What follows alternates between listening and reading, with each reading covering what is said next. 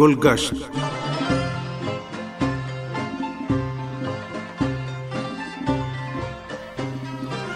سامن پروگرام گلگش کے ساتھ حاضر خدمت ہیں۔ اسفر قاسمی کا سلام قبول کیجیے امید کرتے ہیں کہ آج کا پروگرام بھی آپ کو پسند آئے گا۔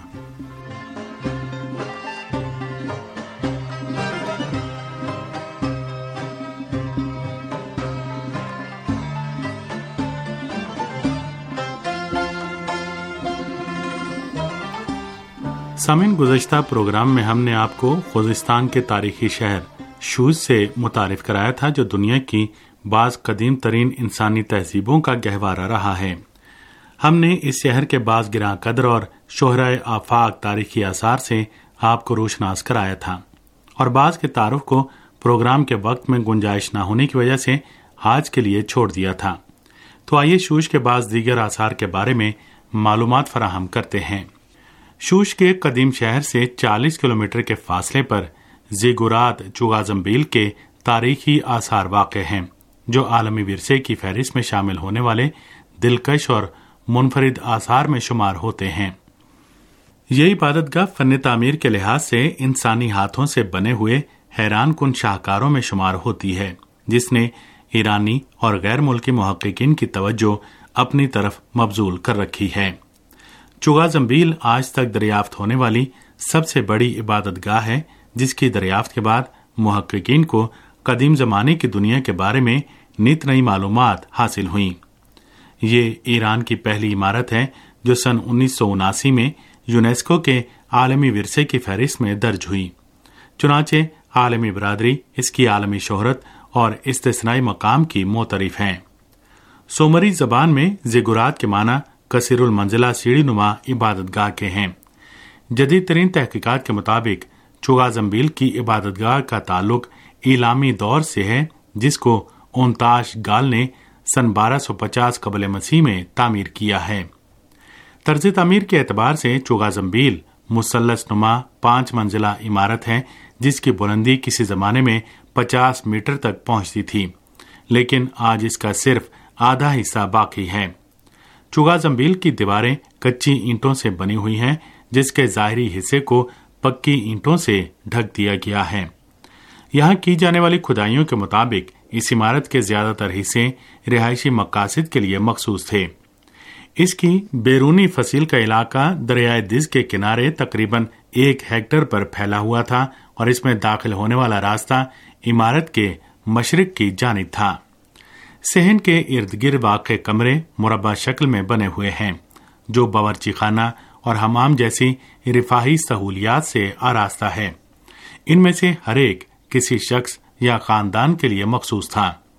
اس عبادت گاہ کے ساتھ پائی جانے والی ایک دلچسپ اور ضروری سہولت آبرسانی کا منظم نظام تھا، جس کے آثار آج بھی مشاہدہ کیے جا سکتے ہیں۔ اس نظام کے تحت پانی کو صاف کرنے کے لیے حوض بنے ہوئے ہیں اور پانی مختلف حصوں تک پہنچانے کا دقیق اور منظم انتظام موجود ہے جو بہت دلچسپ ہے۔ چگا زمبیل کو ایلامی حکومت کے قلم رو میں شامل دوسرے شہروں کی طرح سن 640 قبل مسیح میں آشوریوں کی جلغار میں نقصان پہنچا۔ ضلع شوش کا ایک اہم مذہبی اور تاریخی مقام، مشہور شیعہ محدث، عالم اور عربی ادب کے نامور شاعر شاعر اہل بیت دیبل خزائی کا مزار ہے۔ یہ مزار قدیم شوش کے شمالی حصے میں قدیمی قبرستان میں امام زادہ عبداللہ بن علی کے روزے کے نزدیک واقع ہے۔ حسن ابن علی المعروف دیبل خزائی سن ایک سو اڑتالیس ہجری میں پیدا ہوئے اور لمبی عمر پا کر سن دو سو چھیالیس ہجری میں وفات پا گئے۔ دیبل خزائی دوسری اور تیسری صدی ہجری کی نامور ثقافتی اور ادبی شخصیات میں شامل تھے۔ جو اہل بیت اتھار علیہ السلام سے گہری عقیدت کا اظہار کرتے تھے۔ انہوں نے اپنے علم و دانش اور تدبر و دانائی کے ذریعے شیعہ مسلک کی بنیادوں کو تقویت پہنچانے میں اہم کردار ادا کیا۔ دیب الخزائی اس دور میں رہتے تھے کہ خلفائے بنی عباس کے ظلم و ستم سے لوگ اذیت و آزار میں مبتلا رہتے تھے۔ دوسری طرف وہ شعر و شاعری کے ذریعے اپنی مدھو صفت کرنے والوں کو انعام و اکرام سے نوازتے تھے۔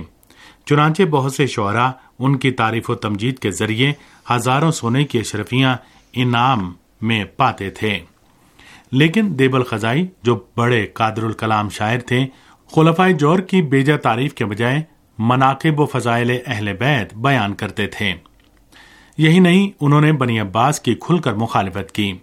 حضرت امام رضا علیہ السلام کے دربار میں ازاداری اہل بیت میں کہے جانے والے دیبل کے اشعار جو مدارس آیات کے نام سے مشہور ہیں، اس بات کا بین ثبوت ہیں۔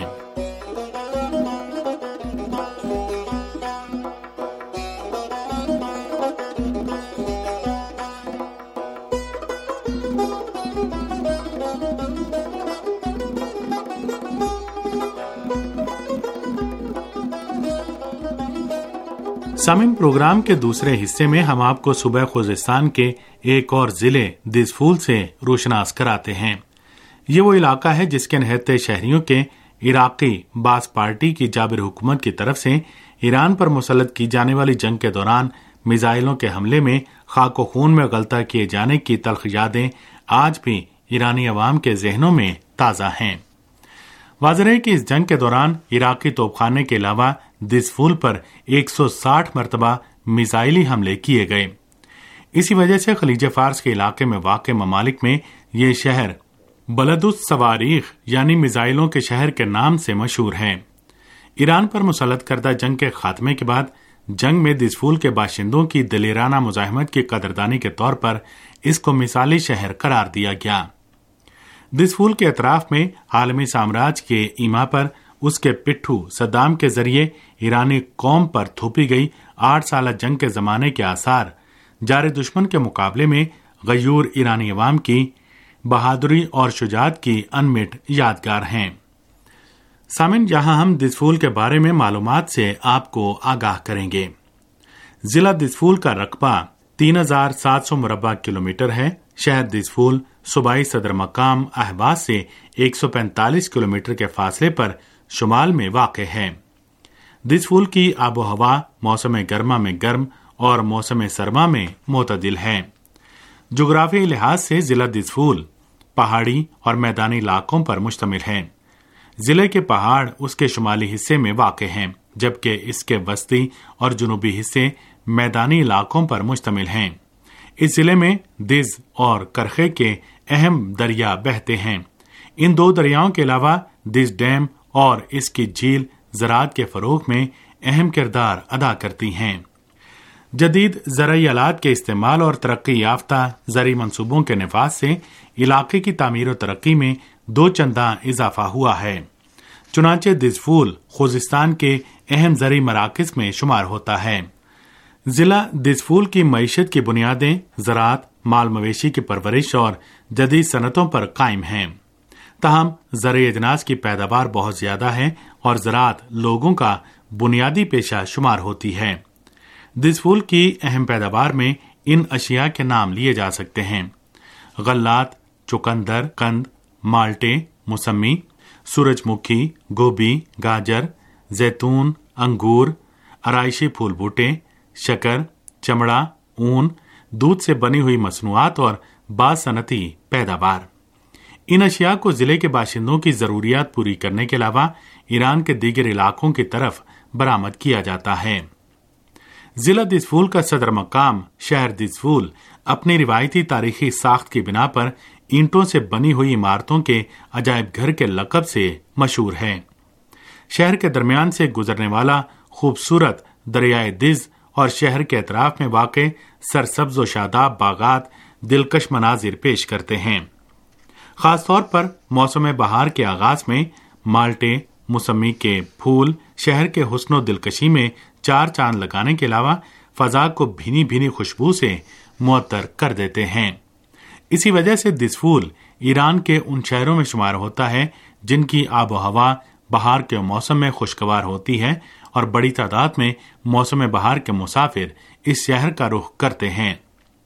دس پھول کے قابل دید اور تاریخی مقامات بھی سیاحوں کی توجہ اپنی طرف مبزول کراتے ہیں۔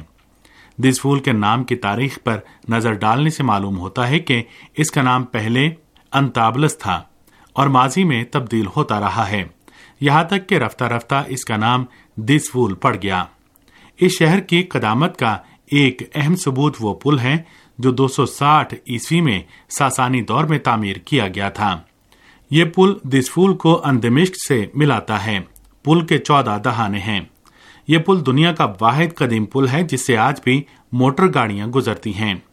اس کی گزشتہ زمانوں میں خاص طور پر ازد الدولہ، دیلمی کے عہد حکومت اور صفویہ و کاجاریہ ادوار میں تعمیر نو اور مرمت کی گئی ہے۔ پل کے ساتھ اور دریا کے کنارے قدیم پنچکیوں کے آثار نظر آتے ہیں۔ جامع مسجد دسفول اور مسجد لب خندق اسلامی دور کی ابتدائی صدیوں کے آثار ہیں، جن کا طرز تعمیر انتہائی دلکش ہے۔ دسفول کے دیگر تاریخی اثار میں مزار سبز قبا محمد بن جعفر، شاہ ابو القاسم اور شاہ رکن الدین کے مزارات چگا بنود کے تاریخی ٹیلے اور معروف ایرانی کمانڈر اور سفاری حکمران یعقوب لیس کے مقبرے کے نام لیے جا سکتے ہیں۔ جہاں ہر سال بڑی تعداد میں سیاح اور زائرین آتے ہیں۔ آثار قدیمہ کی تحقیقات سے معلوم ہوتا ہے کہ چگا بنو ٹیلے کی قدامت دس ہزار سال ہے اور سفال کے دور سے پہلے کے زمانے سے تعلق رکھتا ہے۔ یہ ٹیلا شہر دسفول کے مشرق میں تیس کلومیٹر کے فاصلے پر واقع ہے۔ یہاں سے ملنے والی اشیاء میں عمدہ طریقے سے بنے ہوئے پتھر کے تیز دھار آلات شامل ہیں۔ دسفول کے قدیمی ساخت والے علاقے میں بازار دسفول واقع ہے، جو شہر کے قابل دید مقامات میں سے ایک ہے۔ سامن دسفول کے تاریخی مقامات سے روشناس ہونے کے بعد ہم آپ کو اس ضلع کی دستکاریوں کے بارے میں آگاہ کرتے ہیں۔ یہاں کی دستکاریوں میں قالین، جاجیم، گلیم جیسے چھوٹے بچونے لکڑی کی بنی ہوئی اشیاء اور مٹی کے برتن قابل ذکر ہیں۔ دس پھول کی ایک خاص دستکاری گپ بافی ہے، جس کے ذریعے چھوٹی ٹوکریاں، میوے رکھنے کے برتن اور آرائشی ڈبیاں تیار کی جاتی ہیں، جو ایران کے دیگر علاقوں کے علاوہ بعض ممالک کو برامد کی جاتی ہیں۔ گپو کھجور اور ایک مقامی پودے کے پتوں سے بنائی جاتی ہے۔ دس پھول کی دیگر دستکاریوں میں سماور، ٹرے اور چائے پینے کے لیے استعمال ہونے والے دوسرے برتن بھی قابل ذکر ہیں۔ اس گھریلو صنعت کو برشو سازی کہتے ہیں اور شہر میں برشو سازی کے متعدد ورکشاپس قائم ہیں۔